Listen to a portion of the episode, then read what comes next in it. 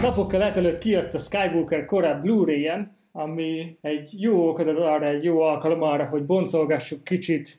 Szerintetek mitől lesz jó egy Star Wars film? Tetszett a Rise of Skywalker?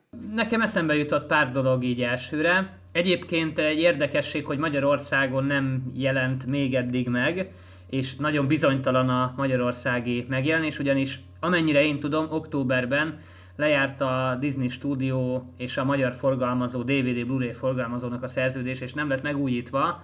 Tehát itt nálunk bizonytalan időre parkolópályára állították a, ezt a kiadást, főleg a Fox felvásárlásával, még akár a későbbi Fox stúdió alatt, égisze alatt készülő filmeknek így a DVD, Blu-ray forgalmazása is ugye eléggé kérdésessé vált, viszont tény és való, hogy a tengeren túlon külföldön már megjelent. Őszintén szóval hazudnék, ha azt mondanám, hogy nem szórakoztam jól, mert igazából végül is minden percét élveztem, mert benne volt a fun faktor az egészben. Viszont jó pár dologgal nem értettem egyet, és pár jelenet úgy, úgy Isten igazából kicsapta a biztosítékot, ahogy körülnéztem nem csak nálam, hanem a moziban ülő többi embernél is, tehát ilyen felsziszenéseket azért lehetett hallani, de összességében én sokkal jobban élveztem, mint az utolsó Jediket.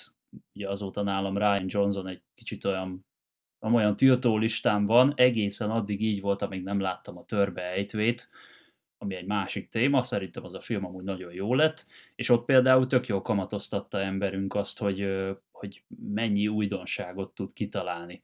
Na most ugye a Rise of Skywalker ugye annak a fényében készült, hogy a rajongókat megpróbálták úgy mondván elégedetté tenni, hogy akik nagyon fanyalogtak az utolsó Jedik iránt, azok kicsit olyan pozitívabban álljanak az áróakkordhoz. Én rendhagyó módon nem decemberben néztem meg, így letudtam már ezt a hatalmas kritikadömpinget, magam után elspoilereztem egy rakás dolgot, de csak mértékkel. Januárban mentem el megnézni, nem voltak magas elvárásaim, mert tudtam, hogy eszméletlenül nehéz elvarni a szálakat az előző rész után.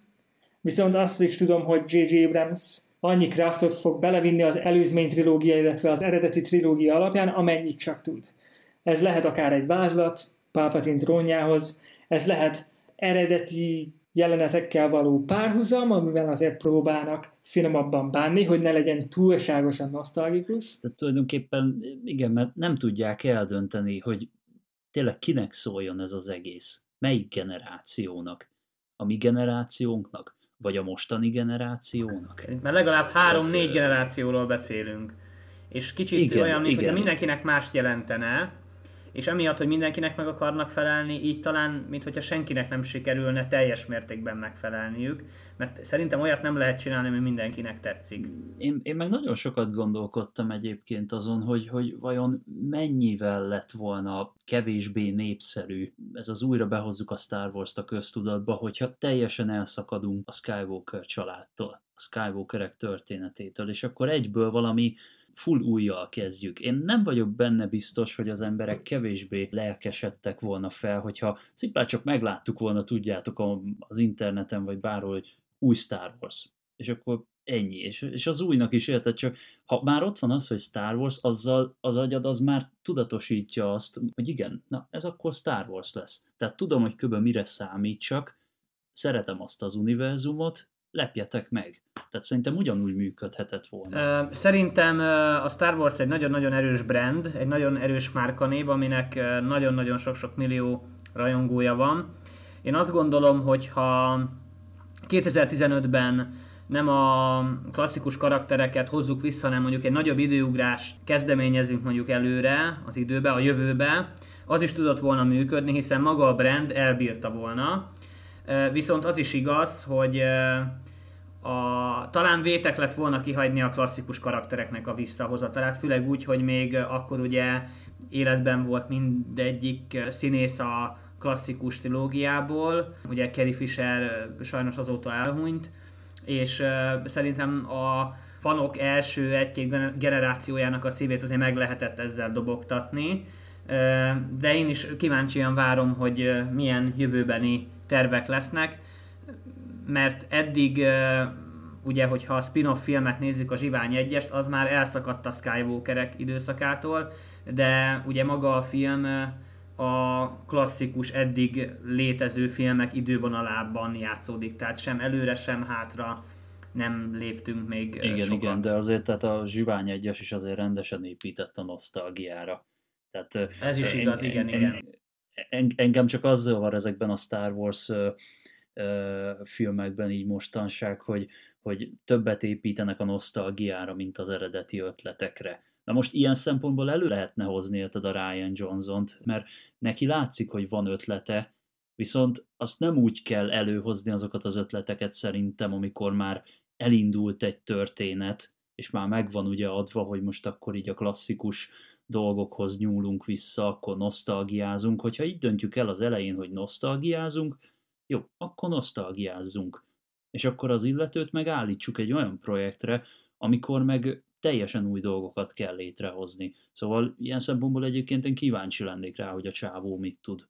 Lehet valami tök eredeti ötlettel állna elő. Igen, lehet, hogy kevésbé lett volna ennyire visszás, mondjuk az utolsó Jedi, ha mondjuk nem ő rendezi, hanem esetleg J.J. Abrams viszi végig a, trilógi, a trilógiát rendezőként, és esetleg Ryan Johnson tényleg kap egy teljesen új trilógiát, mint ahogy az terben is van, bár eléggé hallgatnak most az utóbbi időben e körül. Nem tudom ti, hogy vagytok vele, de ezután a film után kezdett igazán érdekelni, hogy akkor most mi is lesz Réjjel pontosan. Tehát így a harmadik filmre értek be úgymond a karakterek, amikor érdekes lehet később, és az a sajnálatos része az egésznek, hogy mostanra jutott el az egész film, hogy ezek a karakterek már nem igazán, legalábbis a színészek mögöttük, ők nem nagyon szeretnék ezt továbbvinni most egy darabig, pontosan az ellentmondásos kritikai forradtatásnak köszönhetően.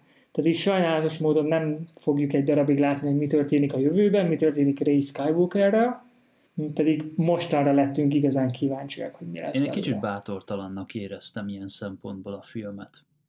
Tehát rendben van, hogy Kylo Ren megváltása, és akkor ez, ez igazából olyan volt ez az egész, mint hogyha, mint hogyha ez az egész ö, trilógia úgymond Kylo Renről szólt volna, hogy az ő szerencsétlen sorsáról, és hogy, és hogy a sötét oldal csábításának engedett, de aztán, aztán mégis a jó útra tért. Én mégis úgy érzem, hogy szerintem sokkal ütősebb lehetett volna, és én őszintén szóval ezt vártam a moziban ülve, hogy, hogy mi lenne, hogyha, hogyha Ray állna át a sötét oldalra. Mert nekem iszonyatosan tetszett az előzetesben az, amikor láthattunk egy, egy Sith Ray-t. Szerintem egyébként Kylo Ren volt talán számomra legalábbis az egyik legérdekesebb karakter az új trilógiából. Neki én, én úgy gondolom, hogy neki volt egy, egy karaktere, tudom sokan nem szerették, hogy olyan sokat, mit tudom én, idegeskedett, meg rinyált, meg sokan kiröhögték a színészt, amikor levette a sisakját, de én mégis őt tartom a legkomolyabb színésznek az új trilógiából. Tehát szerintem ő tudta a legszélsőségesebb érzelmi spektrumot felvonultatni Úgyhogy nekem ő volt a legjobban tetsző, vagy számomra a legérdekesebb karakter. Úgyhogy én örültem annak, hogy egy ilyen szép ívet futott be a karakter. És azóta kijött vele kapcsolatban egy képregény is, a Kylo Ren felemelkedése, ami bemutatja, hogy hogyan vált ő Ben Solo-ból Kylo Renné.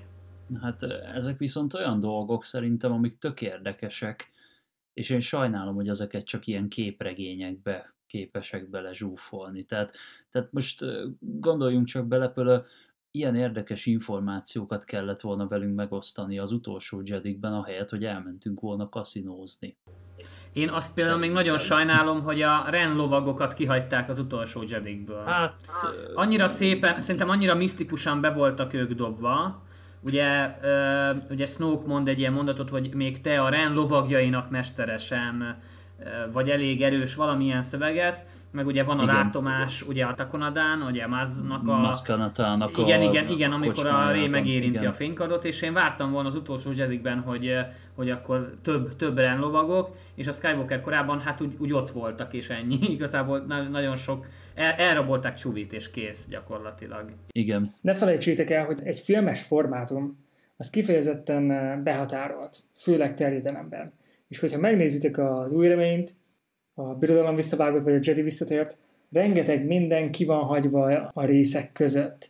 És eh, Még Pálpatin nevét se tudjuk meg a filmekből, hogy őt úgy hívták, hogy Pontosan. Pálpatin. Tehát Igaz. míg amikor egyben nézzük a trilógiát, akkor már ott van egy kerek történet, rengeteg képregényt olvastunk mellette, már aki, tehát attól függ, hogy ki mennyire érdekelt az egészben, és az egész világ kicsit felépül mellette. Rengeteg minden volt az, amiből ki lehetett volna bontani egy nagyon érdekes történetet, viszont akkor ez a történet maga úgymond felemésztette volna a teljes játékidőt. A trilógia maga nem erre összpontosított, és meghagyták azt a részt másmilyen platformoknak, másmilyen formátumú médiumoknak, hogy bontsák ezt ki egy kicsit jobban. Tehát nem kétlem, hogy rengeteg történet lesz Luke Skywalkerről a két trilógia között, nem kétlem, hogy rengeteg akár sorozat, akár ilyen-olyan történet lesz a reállovagokról is. Uh-huh. Igen, és itt jön elő az, hogy a rajongó előbújik belőlünk, hogy ki minek örült volna.